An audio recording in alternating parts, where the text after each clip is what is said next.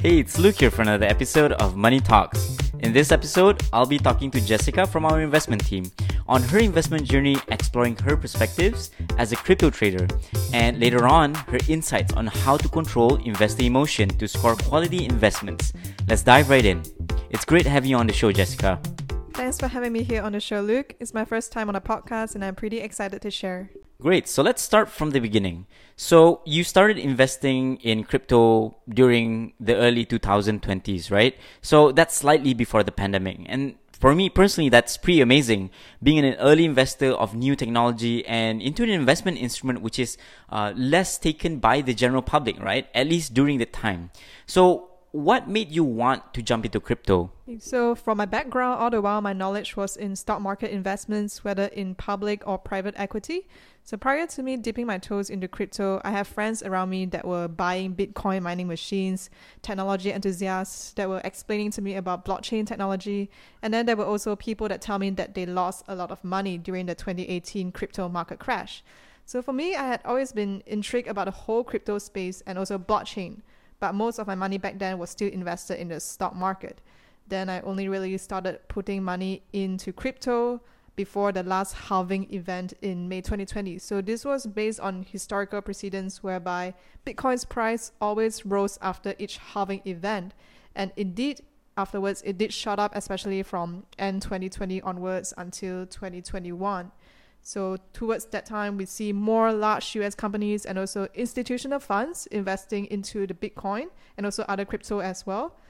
So it seems to me that cryptocurrencies are starting to become more and more mainstream.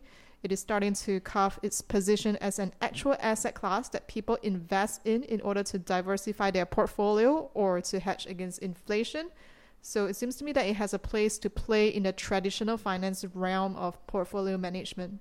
But till now, crypto is still considered a pretty gray area where a lot of people are still afraid to jump in because they do not truly understand it enough. So, oh wow, oh, that's that's that's a lot to take in, right? So, so so tell me, like, you know, how do you actually manage your investments in this case in crypto, right? Um, since there's little to no exposure here, you know, especially in Malaysia, considering it's pretty much uncharted territories and it's um, also unregulated at the time, right? What was that experience like for you? Okay, so in Malaysia, the established and well known crypto exchanges, a lot of them are not made available yet to the general public. Although in the US, more people are receptive to it, like whether institutional or retail investors, they already have crypto exposure. But Malaysians are still catching up. They're either not that receptive to crypto, either calling it a scam, or they do not know or understand how to actually invest in it or trade it. But as crypto becomes more mainstream globally, you can access a lot of information through the internet. For example, you can join community forums, look at financial posts on Twitter, or even go on YouTube and watch videos about it to learn more about the technology itself and also the coins themselves. So there are also crypto websites where you can do more research on the technology and mechanics behind a crypto project to find potential investments that appear attractive.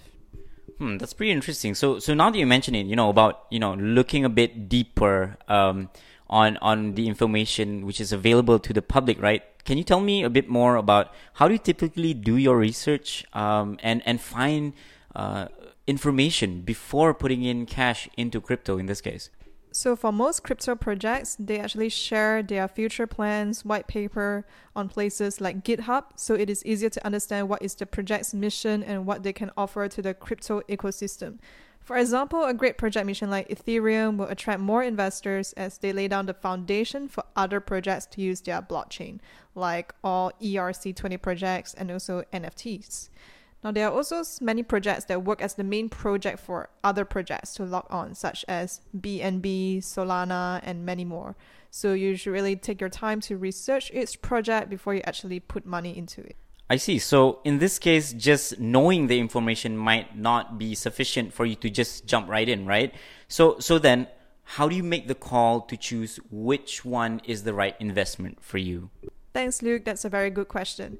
Now, do bear in mind that crypto behavior is still very similar to stocks and forex. It is very important for an investor to keep himself or herself updated as things move very fast in financial markets. So you have to make news and charts as your best friends, especially if you are trading and not just investing. So, like Forex, understand that crypto trading takes place 24 7 for 365 days. So, basically every day. So, morning in the US would be midnight for Southeast Asia.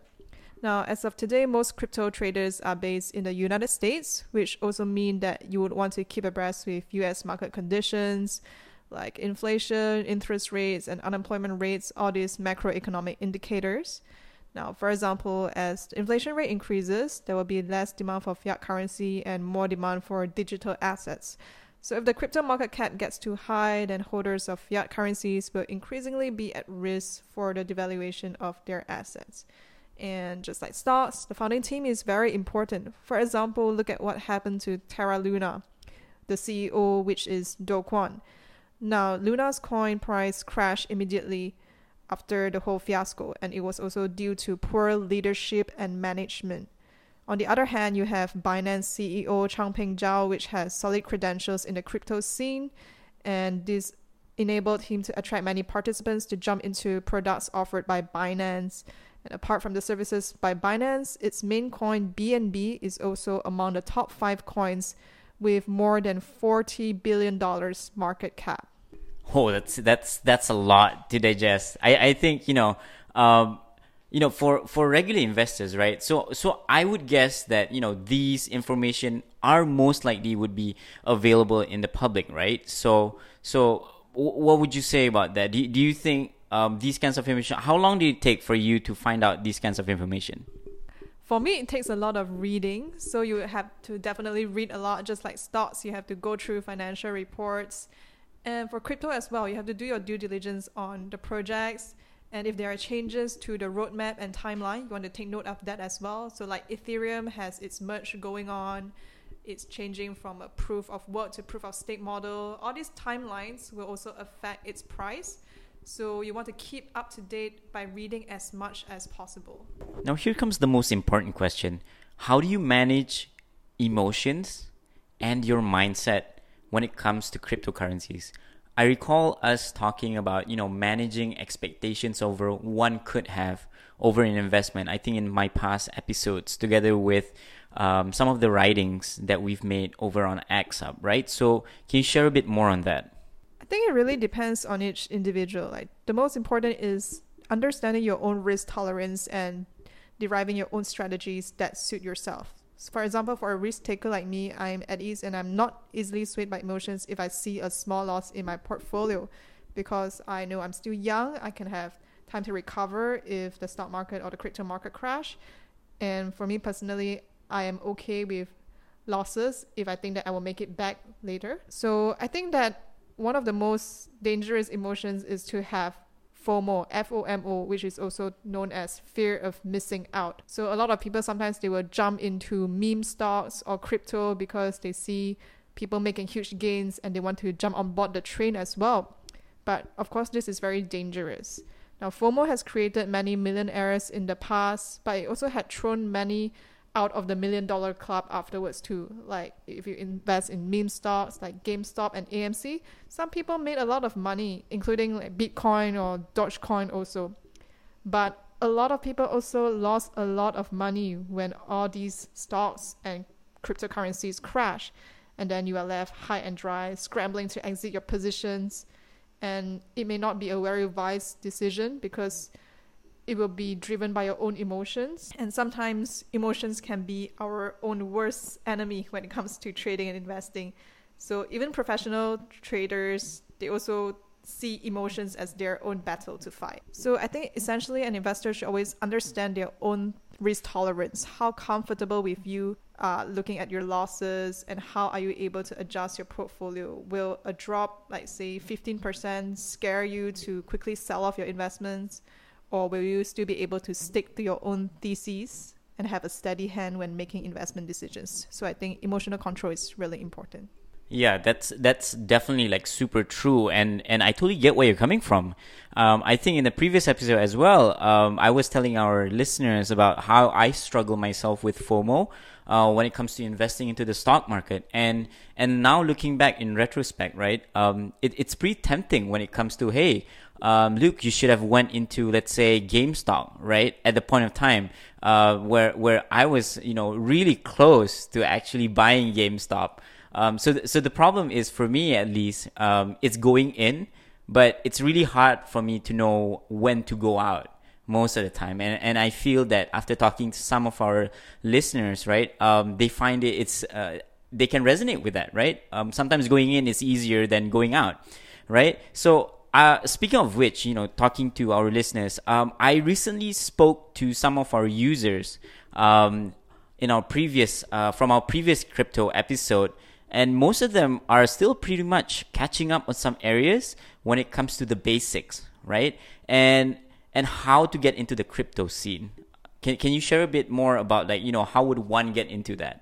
Yes, I agree with that because there's still uh, relatively little exposure to cryptocurrencies compared to traditional investments like stocks.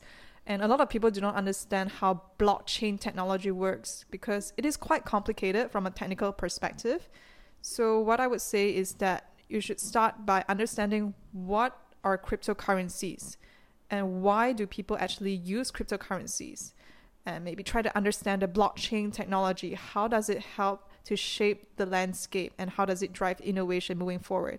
So also try to understand what the different terminologies mean. You have many terms in crypto space that are not found in other traditional markets.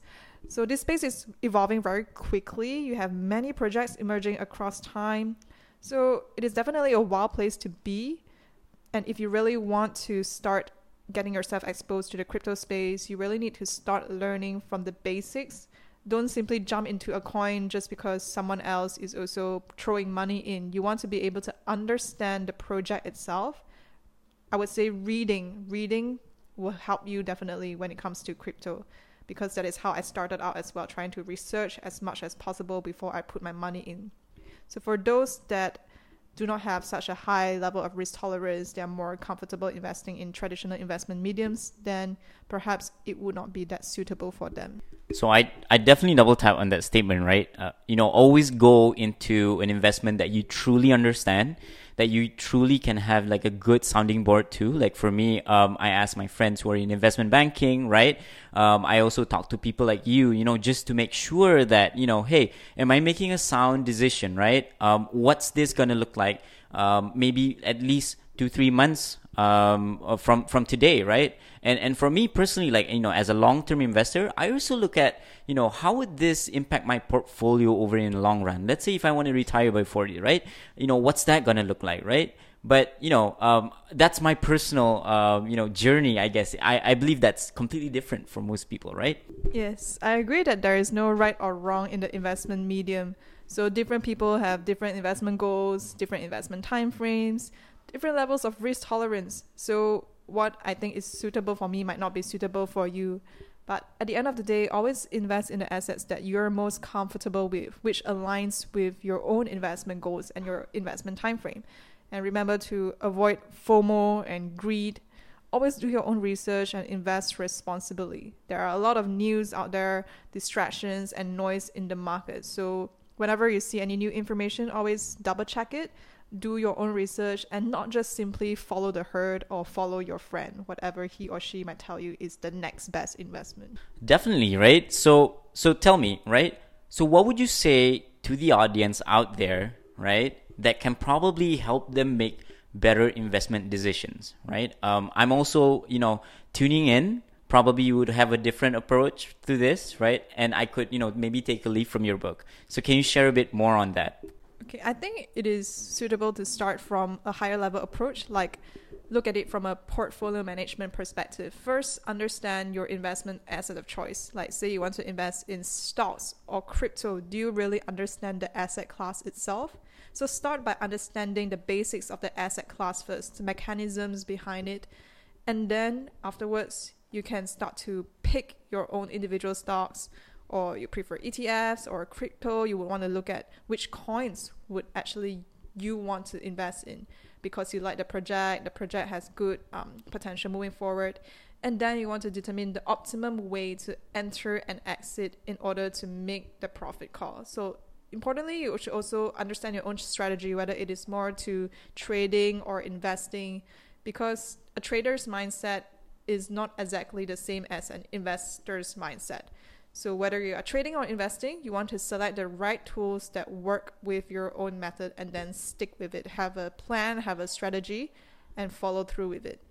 So, some people might divert from their initial investment or trading decision after making a few good bets, but then beginner's luck might not persist over the long run based on a lot of people's experience. So, sometimes making a loss or a mistake is actually your best teacher. So, I would say do not give up and always evaluate your strategies along the way to improve consistently. All right, that's that's really amazing and and I'll definitely double tap on that.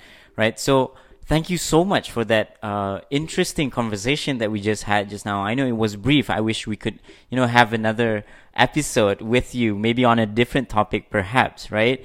I think we should definitely consider to have a secondary episode um, on what will be the mechanics, right? And and if you uh, the mechanics for you to actually deliver consistent outperformance, and we've been talking about that in this show together with in our writing for quite a while now, right?